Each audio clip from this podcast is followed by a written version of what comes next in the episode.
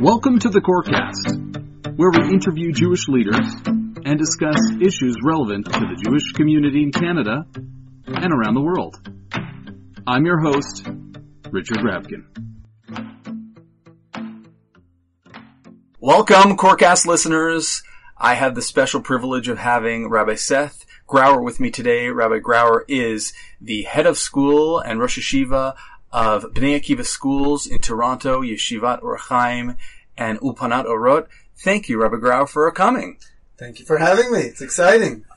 Okay, so let's learn a little bit about you. Uh, first, where are you from? And talk to us about your journey, how you made it to Toronto. Sure, great question. Um, I grew up in New York. Uh, I was a typical New Yorker in many ways. Uh, went to elementary school, high school in New York, in the New York metropolitan area. After high school, I went to Gush, to Yeshivat Har Etzion for two years. Uh, following which, I returned back to New York and went to Yeshiva University, went to YU. I studied um, history and was very involved in learning in YU. I was a Talmud of Rav Schachter for many, many years. I was in Rav Schachter's shiur and was very, very close with him.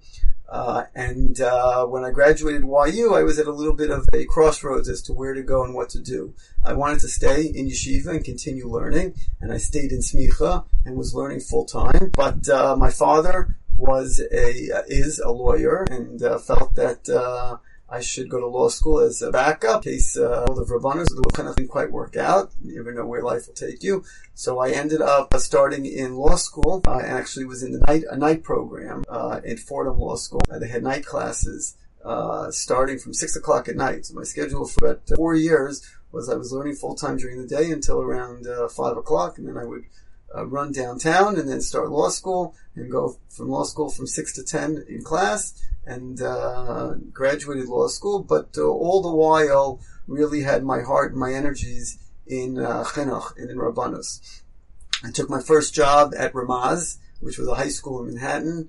Uh, taught there what I thought was going to be for a year or two. Ended up staying there for nine years. In between, ended up getting my doctorate in education, meeting my wife, getting married, um, becoming uh, the rabbi at uh, assistant and the associate rabbi at Fifth Avenue Synagogue, and uh, eventually switched over and became the assistant principal at Central, which is YU's High School for Girls. And about seven years ago, uh, two individuals by the name of Steve Mayer and Michael Axe uh, came, uh, inviting me to come to Toronto, and along with the Kashitsky family and others, they hired me to become the Rosh Yeshiva at uh, Or Chaim and uh. I moved with my entire family to Toronto, and it's been a wonderful, wonderful journey ever since. Uh, that sounds like a fascinating biography, and of course varied. And then I'm sure you bring all of those skills to your work at um, at Bnei Akiva schools. So maybe you can describe for us a little bit about the challenges and and some of the things that you did as you kind of took the helm of the Bnei schools in Toronto. What were some of the things that you saw? Okay, these are are are the issues that I need to attack first, and how did you accomplish them? Wow, great question. It uh, requires me to think back already seven years ago. But um, I, I, would say um, when I got to Toronto, one of the first um, issues that I could, was confronted with was I would talk to parents or talk to families about why they send their kids to Or Chaim or why they send their kids to Ulpana. And most of the answers that I received were, well, where else should I send my kids? You know, hashkafically, this is where we fit in. We're religious Zionist, or, you know, we are part of the larger YU community, or we're modern Orthodox, and, you know, this is where we belong. And I was very disturbed by those answers, because to me, those answers didn't speak towards any qualities that the school had. I think the school has had an incredible storied existence. The school's been around for almost 45 years and I think that uh, they had incredible highs. And for many, many, many years over that time period, the school was incredibly successful and did very well. And for whatever reason, when I came here, it was during a period of transition and it was going through a little bit of a weak period. Enrollment was down. Energy around the schools was not that excited. Uh, and people were saying, you know, like, yeah, I'm not so excited about coming. And my answer to people was that the reason you should want to come to Ohr HaChaim is because it's a great school. It's because they have incredible uh, learning. It's because they have wonderful rebbeim, because they care about their Talmidim. You know, there's great student support. There are great opportunities for enrichment. There are varied classes. Uh, there's uh, an, an amazing uh, courses that are offered in STEM. People want to come to Ulpana because of the programs, the activities, the learning, the enrichment, the arts, the science. You know, all of these should be the reasons why you want to come to Ulpana. They shouldn't be because of hashkafic uh, affiliations or uh, orientations. And I think changing that perception, which had a lot to do with changing the product, was my first challenge. It was about how can we make the schools in my opinion, incredibly um, uh, successful academically, uh, from a guidance perspective, social emotional guidance, as well as just offering incredible enrichment and a phenomenal educational product, such that everyone wants to come to Ohr HaChaim and come to Ulpana, not because they hashkafically fit or because it fits within their worldview, but because they want to be in a great school. And that the reason they want to be there is because it's such a great school. So my number one priority was to uh, change the school academically um, and really make it an incredible educational institution so that everyone wanted to be there for the academics, for the learning, for the enrichment, for what the courses and classes offered, uh, and and if it happened to fit hashkafically and philosophically where they were at religiously, then okay, sounds good as well. But the reason they wanted to be there was because it was a great school. So you wanted to make it basically an excellent academic institution, a destination that people wanted to go to, and almost a corollary of that was going to be that this aligns with my religious affiliations. Exactly. I didn't want the reason the kids that came to the school to be because they it checks a box in the, the hashkafa continuum, uh, whereby they fit into this mode hashkafically, and that's why they're going because that's not a choice to make. They're not coming to the schools because it's a great school. So they're coming to the schools because they have no choice. I want them to come to the schools because it's an incredible school. So how do you accomplish that? That's the vision. How do you on the ground accomplish that? First and foremost, you got to work with your teachers and your faculty. You have to first and foremost make sure that you have an incredible faculty. Uh, the schools have always had great teachers at different points, and they've sort of gone through ups and downs. But um, uh, and, and, I'm not saying this to disparage any previous administration or any previous teachers or anything like that, but you have to invest in your teachers and make sure your teachers are the best. I would say in the last, uh, uh, since I came to today, well over 50% of the faculty have turned over uh, and uh, and uh, have have changes have been made and I think today we have by far an incredibly talented group of teachers and administrators who are in the school who are really really exceptional in their field and in what they do and even the group of Rebbeim who we have are incredibly talented, incredibly devoted to our Talmidim, uh, the boys and the girls. But first and foremost, it's about getting the right people in the school and making sure you have the right team of administrators and teachers. Uh, and if you have that, then you know you're half of the way there in terms of really creating an incredible school and was with any change, you know, sometimes there's resistance to change. Was there any resistance either from um, teachers, parents, or students? I could imagine, um, by the sounds of it, perhaps academically became a little bit more challenging.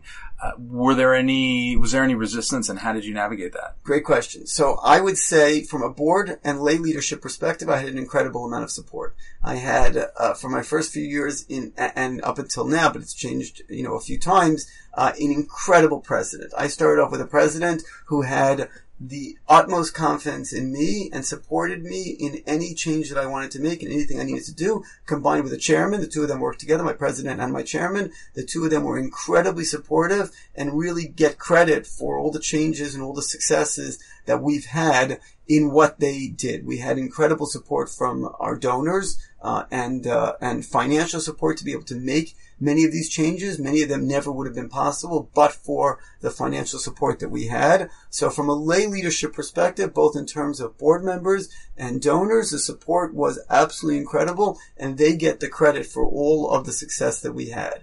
Um, parents were very supportive because they saw great changes happening and they were very happy with what they saw.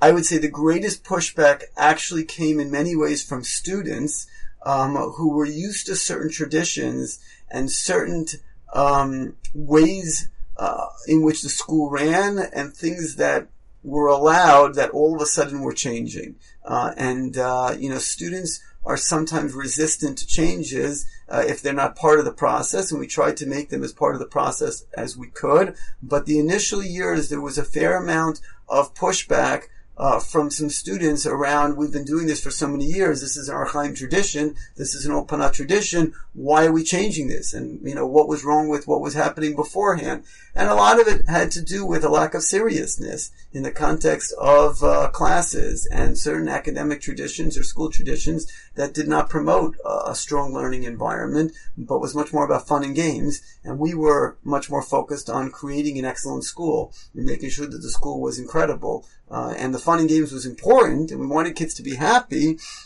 but there were greater values that uh, we needed to promote that may came, have come at the expense of fun and games at times. Right. I could see that being a challenge for students who aren't quite prepared to buckle down when things, you know, all of a sudden started getting a little bit more serious. Correct. How do you juggle? I think uh, Ulpana and Ohr are unique in that basically you have a boys and a girls school that are, are separate, um, but there's kind of a common rubric. How do you navigate that, um, the management basically, those two schools? So for me, it's very challenging, and for my director of education, it's also challenging because we go back and forth between the two schools. But one of the changes that I made was I tried to institute a um, uh, an administrative team that is specific and local to each campus. Meaning, it used to be that the administration really traveled back and forth between the two schools, um, and as a result, you think about it, it means that they're spending a maximum of two days a week in any one school, figuring that there are also meetings that happen outside of school and things that go on, you know, with parents and other things, which is very hard to run a school in that context. So the first change that we made was we made sure that there are, are you know, that there's an assistant principal at Ohr HaChaim, there's an assistant principal at Ulpana, they're campus specific individuals who spend their entire day in the campus, and they're in charge of running the campus. The difficulty for me and the challenge for me is that I'm really not able to spend that much of my time with students and really, you know, in each campus, uh, spending time personally sitting in on classes and with teachers. Um, I teach myself. I give a Gemara shiur at Ohr HaChaim. I teach one or two classes at Ulpana, and for me, that's a great opportunity to spend time with the students who are in my class and to spend time, you know, there in each campus. But the vast majority of my time is spent institutionally, hiring, uh, recruiting teachers, um, meeting with community members, uh, fundraising, community engagement, focusing on admissions, focusing on um, you know larger community initiatives that help Ohr HaChaim, help Ulpana. Um, and for me personally, it is a challenge running back and forth and all over the place. But as a result, I've tried to do my best to hire the right people who can really make sure that they're there day in, day out in the campus, on the ground, with the students, with the teachers, running everything. And I'm obviously very closely in touch with them all the time to keep my finger on the pulse of everything that happens and make sure that everything is going smoothly. Sounds like a lot on your plate.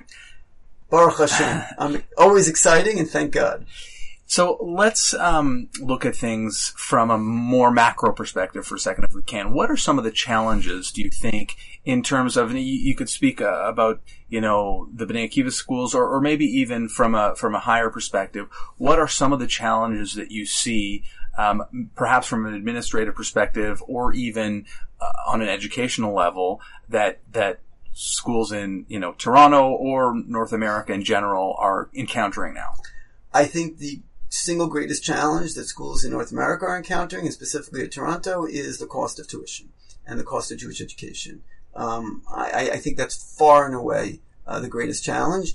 Um, there's very little schools can do to significantly decrease the costs. A little bit on around the edges here and there. There are small areas, but bottom line, we operate a system of a dual curriculum um, where uh, there are uh, the majority of our costs are fixed are fixed costs in which 80% plus are, you know, specific to staffing, teacher costs, teacher salaries. Um, all of our teachers in all of our schools are unionized and, you know, the salaries are set on scale based on what teachers need to live and based on what the cost of living is in Toronto. And it's very much reasonable and, uh, you know, teachers and educators, uh, you know, deserve to make and belong and need to make uh, a salary, need to make a living, need to be able to support their families. And as a result, without getting support from the federal government, without getting any uh, uh, support uh, outside of just tuition and fundraising, uh, it's incredibly difficult uh, for families to afford tuition. And uh, the cost of living in Toronto and the cost of having in Toronto is incredibly, in, you know, difficult to sustain given the current tuition model. And um, you know, there are lots of solutions that have been suggested over the years, and lots of different people have tried lots of different things. But in my opinion, the single greatest solution is a is a major fund uh, that is supported by the community, but you know, the Jewish community across the board uh, of fundraising dollars that go towards supporting uh, middle income families who are pinched in significant ways, but also supporting uh, tuition scholarships that increase more and more and more every single year. So by far, in my opinion, on a macro level, the greatest challenge that we are being hit with is tuition and the ability of families to afford tuition. So let's break this down a little bit. You know, myself as a parent um, of kids in school, what is the reason why tuition is so expensive? That's a question that a lot of parents have. I think that you know I, I know the answer, and obviously you know the answer too. But but explain to us what the issue is. So I'll, I'll use Or Chaim and, and as an example because it's what I'm most familiar with, and I think that it will help illustrate it, uh, you know, in a very, very specific way. Let's take uh, Or Ulpana. So we are a, relatively speaking, a small school. When I got here uh, seven years ago, we had uh, only we had 190 kids between both schools. Uh, now we have almost 300 kids, so we've grown quite a bit in the last six years but we're still relatively a small school. We operate two schools, an all boys school and an all girls school. And we don't have any co-ed classes. So all of our classes are separate between boys and girls. At the same time, all of our students are going to graduate with an Ontario Secondary Schools diploma. And uh, we need to offer them all the classes that they need to take in order to graduate with an Ontario Secondary Schools diploma. So that means that when you get to grade 11 and grade 12, for example, we want to offer all the options that they want to be able to take. So that means that if I'm a student who is focused on science and math, and I want to be able to excel in science and math and go into a university program where I can be successful in the science and math. It means that I want to take biology, chemistry, physics. I want to take calculus. I want to take advanced functions. I want to take data management. I want to be able to take all these math and science classes. The problem is, is that we don't have co-ed classes. So it means we need to run these classes whether there are five kids in the class or 10 kids in the class or 20 kids in the class. The problem is I have to pay the teacher the same thing whether a teacher is teaching a class of 20 students or a class of 10 students. Now it's much better in that in Or Chaim or Ulpana, you'll come to the class and you'll be in a smaller class because that's the nature of the reality. But it means that our teacher costs are incredibly high as a small Jewish day school. If we operated in a different environment in which we had 25 students per class and there was one teacher on 25 students, then your cost model can be more effective. But given where we are at and the number of courses that we need to offer and the, the, the, the, the cost to pay a teacher to teach that class, it's an incredibly difficult model to run from a financial perspective because you're paying so much per student. Your per student cost for teachers is incredibly high. The vast majority of our expenses as a school are teacher salaries a lot of people like to point towards bloated administrative structures or lots of administrators. Uh, in our case, all of our administrators actually teach and teach a fair load. Uh, you know, it may surprise people, but I myself teach three classes, uh, three full classes, which is a very, very large amount. Given, my position and our director of education, he teaches, you know, some years four or five classes.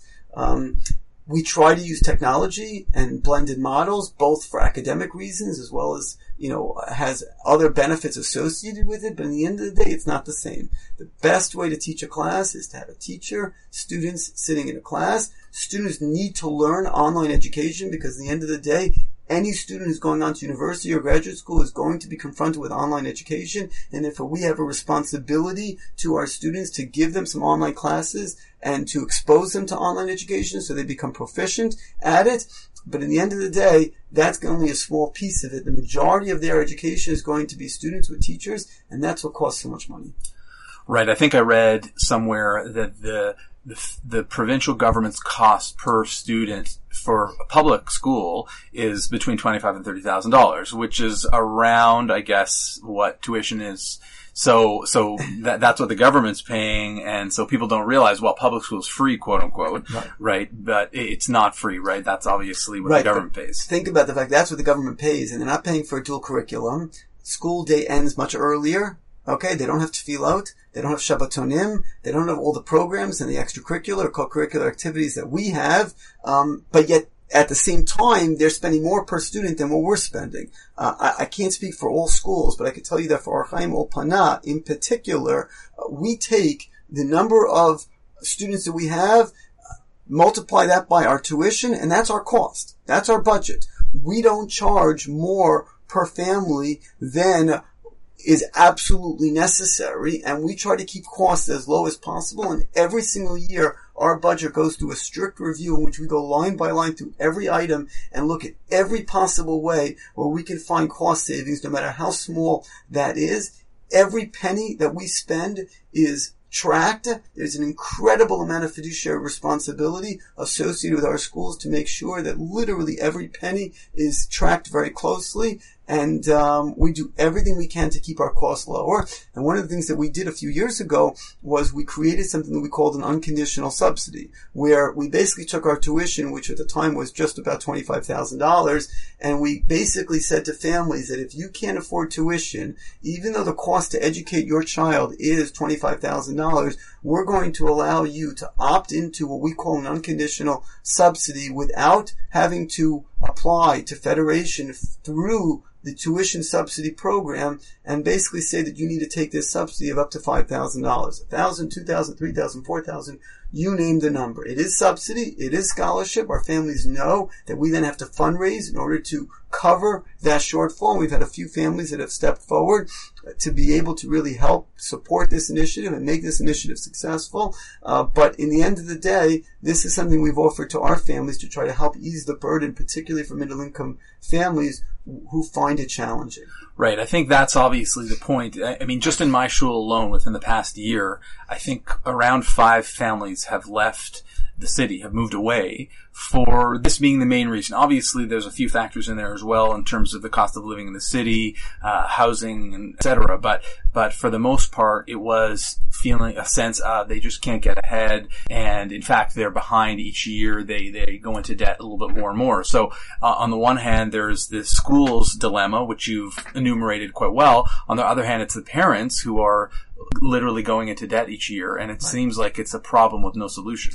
It is. Listen, if you move to Cleveland or if you move to Memphis and you can afford a beautiful house for a few hundred thousand dollars, um, it's a big trade-off and it makes a big difference. It does. Uh, city of Toronto is an incredible city and it offers unbelievable uh, benefits. But in order for this city to, stra- to stay and remain strong Jewishly uh, and remain, uh, you know, a leader in North America within the Jewish world, uh, we need to community-wise do a better job of finding more solutions to this tuition issue. And it comes from finding additional funders who are not really funding Jewish education right now, and many of them are not even giving Jewishly as much as they should, and trying to work together to convince them that they need to help support the Jewish community and help support tuition across all day schools.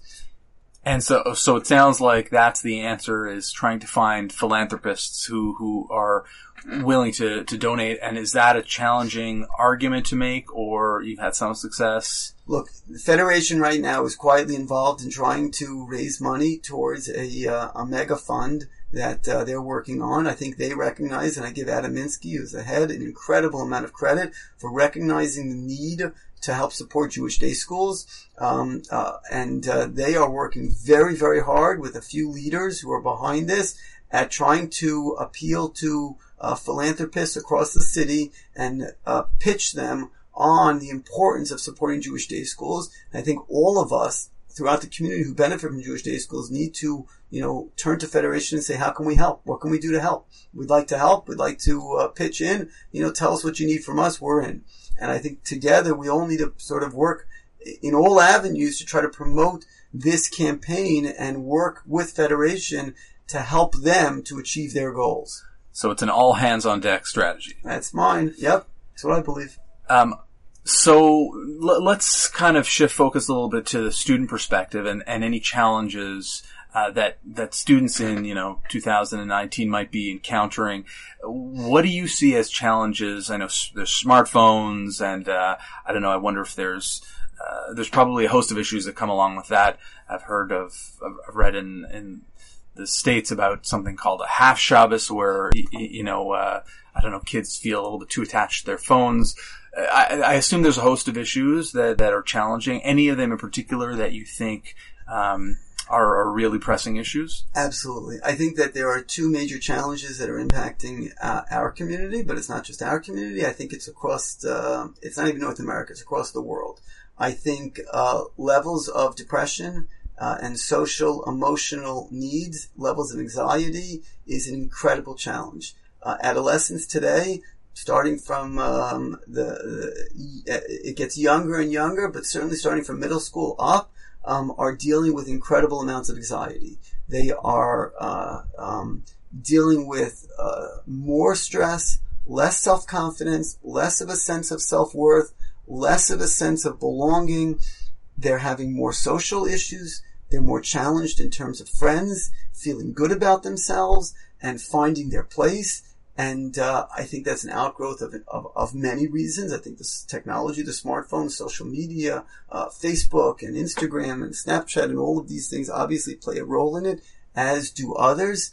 Um, and um, and I think that's an incredible challenge of our generation. I can tell you that as a school, when I first got here, we had one mental health professional who split her time between Ohr HaChaim and Ulpana and who was part-time at that. Uh, she was wonderful, very talented, uh, but she basically spent one day a week at both schools, at each school, um, seeing cases as they came up. And now today, we have a whole team of mental health professionals who work in the school and who are there to help our students um, and help with levels of anxiety and stress and uh, help them to be successful and give them the tools necessary to succeed because the needs have become so great. I think that's challenge number one. I think a second incredible challenge is around substance abuse. Uh, and I don't think that this is unique to Ohr HaChaim or Pana or other yeshivot uh, that are, you know, uh, more to the right or more to the left, religiously, politically. Um, uh, you know, I don't think it's unique to any location. I think that uh, this exists in the New York metropolitan area and it exists all throughout North America, where um, substance abuse is a, a real challenge. I think they're very much related, and I think it's an outgrowth of a lot of the depression and a lot of the anxiety. But I think it's a challenge that I think communities in general have not dealt with. I think that there's an incredible amount of drinking that goes on. Um, uh, you know, uh, uh, drinking, obviously, specifically uh, um, uh, adolescents. I'm talking about, and people who are underage uh, around Simchas Torah, around Purim. I think that a lot of that is encouraged by our community still. I think that our community doesn't recognize the dangers associated with it. Um, I think that uh, I'll say something that's not necessarily popular. There's a culture in our community of uh, of students that you know that rent limousines on Purim, and the limousines are paid for by institutions, and alcohol is flowing throughout, and they go around to different houses, and they do incredible mitzvahs, and they collect an incredible amount of tzedakah, and it's a wonderful initiative, and it's exciting, and people like it when the kids come into their houses, and it's lebedik, and there's dancing, and there's learning, and it's a wonderful thing. But at the same time, we're encouraging underage drinking and we're encouraging underage uh, alcohol abuse. And uh, lo aleinu, I hope it doesn't happen. But I fear for a tragedy that may happen at some point because of it. And I just think it's an incredibly irresponsible activity that our community not only condones it, but in many ways encourages it and allows for underage drinking in a public uh, way that's uncontrolled and unsupervised. and I hope nothing bad comes of it.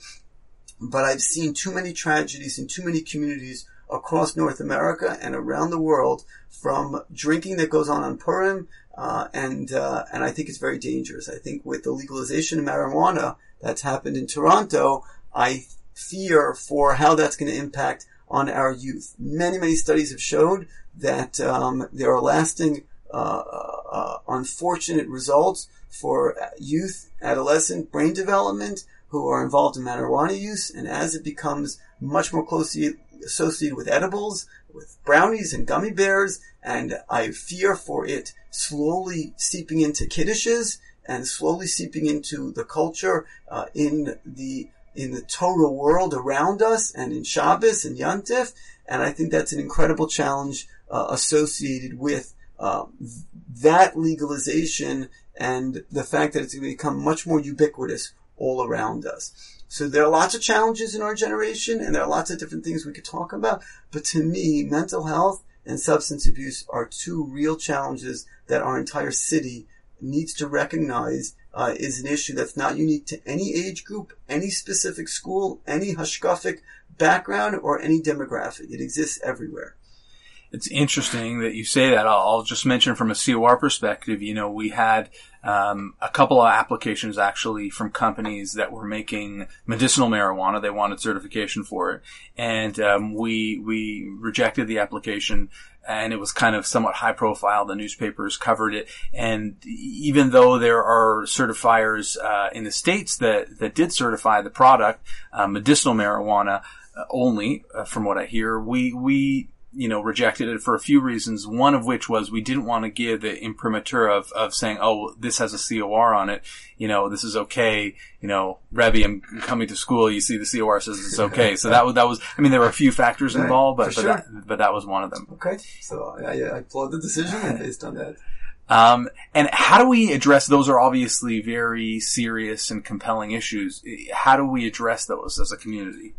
Look, I think the first thing is not to hide behind it and to recognize that there's nothing wrong with um, um, admitting that we need to work together as a community and we need to work together on these challenges. We shouldn't deny that they exist. We shouldn't pretend that our shuls or our yeshivot or our day schools are um, immune to these. We have to recognize that our kids are going to have these challenges and uh, these social emotional uh, concerns and the pull of substances is going to be very much pervasive within our world.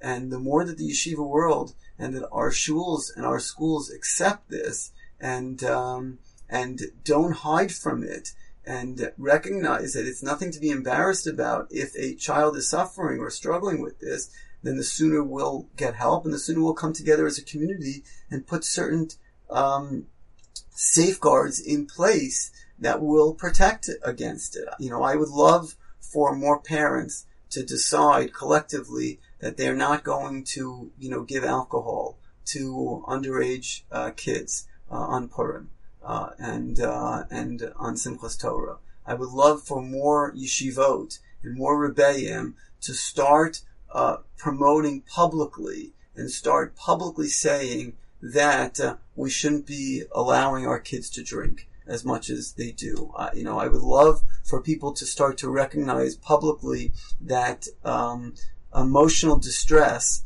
and anxiety is a real health concern, and it's not something that we should be embarrassed about, and it's not something that should have a stigma associated with it, and it's something that we should try to help and seek help for, uh, and not deny its existence um, I think we need to be more open and honest with each other about it. Maybe we can shift gears and talk about the land of Israel for a second. I know obviously that is an area where the Bnei Akiva schools have a focus that perhaps some of the other schools may not have. What is the relationship um, to Eretz Israel in, in the schools? And, and also, uh, maybe a second question, but in terms of that year in Israel or two years in Israel post high school, how do you find that your graduates um, navigate that situation and succeed? And I guess some of them end up making aliyah and what have you. For sure. So I think you'd be hard pressed to find a school in North America that is more Zionistic and has a greater percentage of its alumni who have made Aliyah than Or Chaim and Ulpana. Uh, over the last 45 plus years of the school, um, uh, almost 30% of our alumni have made Aliyah, which is a staggering number considering the small school. Much of that has to do with uh, many of the shlichim uh, that uh, have come through the doors of uh, our schools uh, over the course of uh, these 45 you know plus years and we've even tried to increase that in many ways in recent years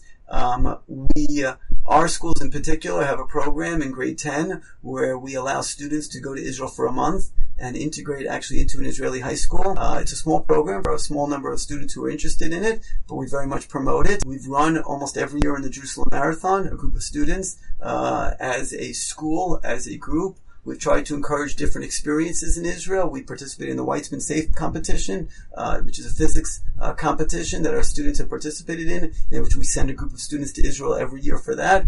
Virtually every year we've had a student who's competed in uh, the Chidon Tanakh uh, in Israel. There are many, many, many, many closely aligned institutional affiliations between Or Chaim and Ulpana and schools in Israel and programs in Israel, which we promote actively, uh, all as a way of demonstrating, showing the relationship between uh, the two. Um, and I think it's that's had a large role in uh, the impact on Aliyah. Most of our school, our students by far, the vast, vast majority go to spend a year in Israel after they graduate. Uh, they go to yeshivot, they go to seminaries. Um, honestly, that has become a challenge in recent years because the cost of those yeshivot and seminaries is so high. And the Canadian dollar has not been so great in the last few years. They all charge either in American dollars or in shkalim.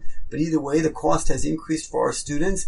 And uh, that's been a very, very hard uh, uh, and difficult um, initiative to continue to maintain among all of our students simply because there are so many families who simply can't afford it.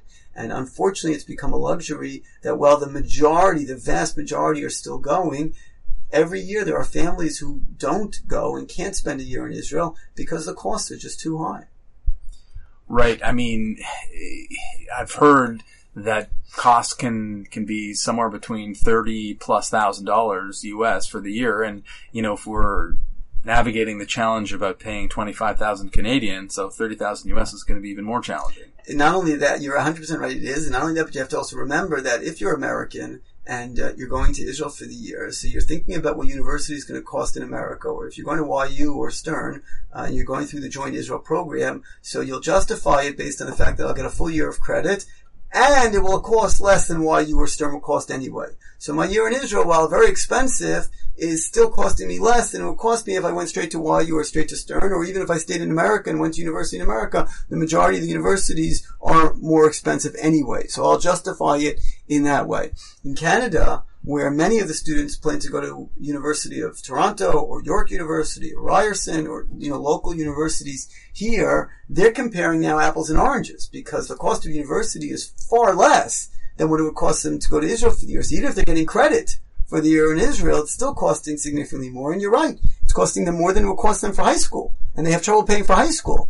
And there are, thanks to Federation and thanks to uh, the systems that have been created, a significant amount of scholarships available for students who are going to high school here in Toronto. Those same scholarships don't exist for kids who are going to Israel for the year. And then add in the US dollar versus Canadian dollar exchange, and it becomes a really, really difficult piece of the puzzle. But do you find that putting the money issue aside for a second, that it is something that affects the graduates. They come back on a higher level, uh, more engaged. Oh, I think it's an incredible experience. Absolutely. I think if you can afford it and you can find a way to make it work, I think it's an incredible experience. It's a year of religious growth. It's a year of spiritual growth. It's a year of just maturity in general. Many of them stay for a second year. Some of them, particularly our students, will decide to stay for even longer. Some of them will decide to do university in Israel, will decide to stay for Hesder or do Sherut Leumi or join the army, uh, all of which is common among many of our students. But even if you're just going for a year or for two years, it's an absolutely incredible initiative that I wish more people had the ability to take uh, advantage of. For the students that come back, what is your experience with the um, issues related to going to university here on campus. You know, we all read things that are seem somewhat troubling, both from an anti-Semitic or anti-Israel perspective, and then the the religious uh, questions and compromises that some students feel like they have to make. How, in your experience, have have students been able to grapple with that? So I think it's a challenge, and I think that uh, JLIC, which is run by Rabbi Aaron Greenberg, and um, and uh, the Beit Midrash Zichron Dov, which is run by Rabbi Torczyner, uh, both serve an incredibly important role in helping university students to navigate these challenges. JLIC, first of all, Rabbi Greenberg uh, runs around between different campuses. They run programs, they run shiurim, there are learning initiatives, there are social programs, all sorts of different things to help the Orthodox community here in Toronto uh, maintain a close uh, connection and relationship both to their uh, Torah roots and to their mitzvot observance, but also stay connected to each other. It helps to promote shidduchim among them. Uh, the Beit Midrash Zichron Dov, which has both a men's Beit Midrash program and a women's Beit Midrash program, both of which have important um, uh, uh, programs for university students, uh, encourage them to come back to the Beit Midrash, encourage them to be involved in learning, and have many, many students who have succeeded and have gained from their programs. Uh, Rabbi Torczyner uh, does a wonderful job of really focusing so much of his effort and his time and his Beit Midrash on university students, many of whom learn in Or Chaim uh, every single day and have shiurim at Or Chaim all the time. And um, and uh, these programs are working towards trying to help these students to come back and uh, and successfully integrate themselves in these in these university environments and have a wonderful experiences here. You know, they don't have the benefit. We don't have the benefit of having yeshiva university here, whereby they are able to learn morning seder and then take university classes in the afternoon, all in one building and all under one rubric. So that's the second best that we're able to accomplish. So basically what it sounds like is you're trying to create a framework where they're still together, they're still involved in Torah learning, they're still plugged in, and then they can go out with perhaps a sense of confidence to the Correct. campus. Correct. That's the goal. The goal is we keep them integrated in a Torah world, in a Torah environment, in learning, in shiurim, um, uh, connected to Eretz Yisrael, connected to Israel, but connected to, um, you know, Toronto as a city, being successful in Toronto, through this learning environment so that when they go to university campus and college classes, they have a strong backbone. Sounds like a great initiative. Maybe before um, I let you go, I, can ask you one last question. I know that you're the honorary uh, president of Mizrahi Canada. Um, can you describe um, what that entails and what Mizrahi Canada actually does? Sure. Well, I serve really just in a very uh, part-time uh, lay leadership role, more of a ceremonial role, uh, helping to promote the ideals and the visions of Mizrahi Canada. But basically, in a few sentences, the goal of Mizrahi Canada is to promote religious Zionism throughout Canada. Uh, focused and based mainly in Toronto, where its center base is. The goal is to provide programs in Toronto that support and promote Datit religious Zionism, bring in speakers. They run an annual Yom HaAtzmaut program, which is one of the largest Yom HaAtzmaut programs in the world. Uh, they partnered this past year with Federation, with JCC in particular, and had an incredible program in which uh, maybe 5,000 people came during a two-day event that uh, they ran.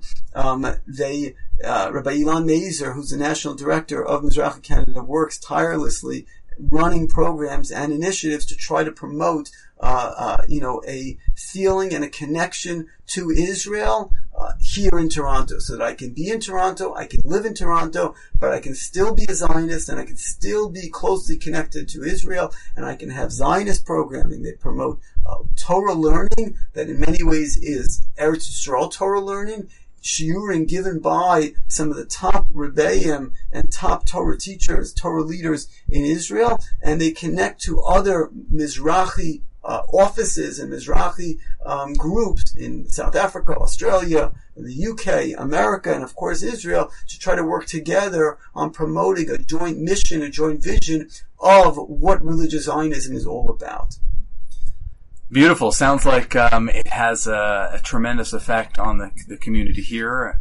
And um, I, I, you know, I just want to say on behalf of the Jewish community in Toronto, Canada, and around the world, Rabbi Seth Grauer, we are fortunate to have you as one of our leaders. Thank you very much. Mizrahi does look. One of the other things Mizrahi does, which I should just mention, is that they help promote Bnei Akiva. which is really a youth movement separate from Bnei Akiva schools, but closely affiliated with Bnei Akiva schools. But they help support all the initiatives that Bnei Akiva does, which is much more closely associated with the children and the kids. And Mosheva Ba'ir, which is an incredible camp and you know Camp Mosheva, helping to promote all these initiatives so that kids from the youngest age all the way up until they get to Mizrahi and they become adults are thinking about uh, Israel, Zionism, and all the ideals and values associated with that.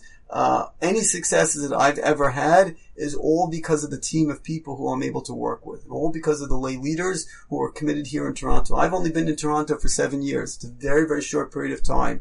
Toronto as a community, as a religious Zionist community, but really as an Orthodox community, has been around for many, many years. And it's really due to the efforts of all the people who came before me, the Rosh Yeshivot who came before me at Or Chaim and Ulpana, who built up our schools and who worked tirelessly and did an incredible amount of work to build the schools to make them what they are. The leaders of Mizrahi, Kurt Rothschild in particular, who's getting close to celebrating uh, Yibad L'Chaim, please God, he should live and be well. At Mevash Mishana, he's getting close to celebrating his 100th birthday.